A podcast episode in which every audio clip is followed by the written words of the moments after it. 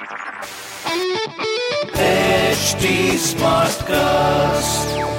You are listening to a Mint production brought to you by HT Smartcast. Hi, Why Not Mint Money is a daily podcast on personal finance that helps you get smart about managing money. We help you understand basic money concepts to keep you from making bad money mistakes. Why Not Mint Money is your one stop solution to money matters. So, let's get started. Welcome to your money journey.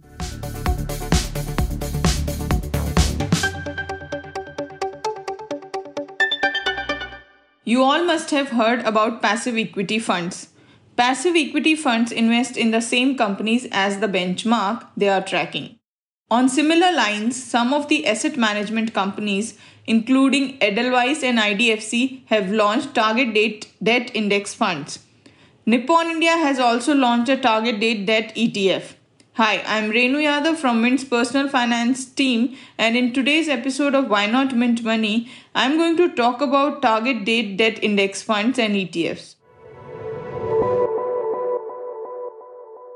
Let's first understand what they are. First, why they are called target date because they have a fixed maturity and they invest in papers which have similar tenure. Just like passive equity funds, these funds will invest in same papers as that of the index. Here, they will invest in central and state government papers and AAA rated PSU bonds. So, by investing in highly rated papers or government papers, they will reduce the credit risk to close to zero.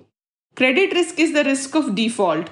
In the recent past, we have seen erosion in value of some of the debt funds as some of the papers they have invested have defaulted on interest or principal repayment. Another risk of investing in debt fund is the interest rate risk. This is the risk of decrease in the value of NAV of the fund due to change in the price of underlying bonds. In case of increase in interest rates, the price of bond falls as interest rates and the price of bonds are inversely related. So this is the risk of fall in the value of investment in the interim. Experts believe that this risk can be mitigated by holding the target date debt funds till maturity.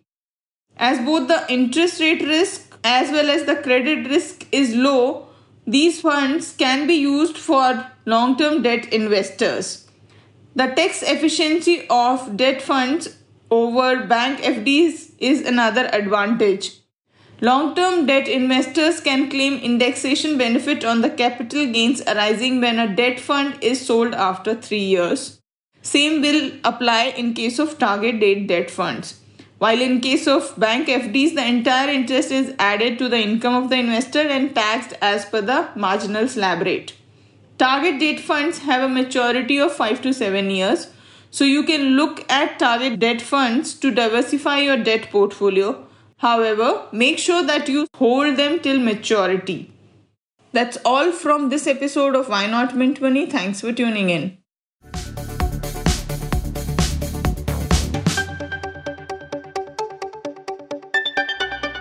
Thanks for listening in. We're also available on livemint.com. And if you're old school, then do pick up a copy of Mint for some insightful coverage. If you have any questions you want us to address, do reach us out at HT Smartcast. We are present on Twitter, Facebook, and Insta. And if you want to connect over email, write into us at mintmoney at livemint.com. Until next time, it's bye bye. This was a Mint production brought to you by HT Smartcast. HT Smartcast.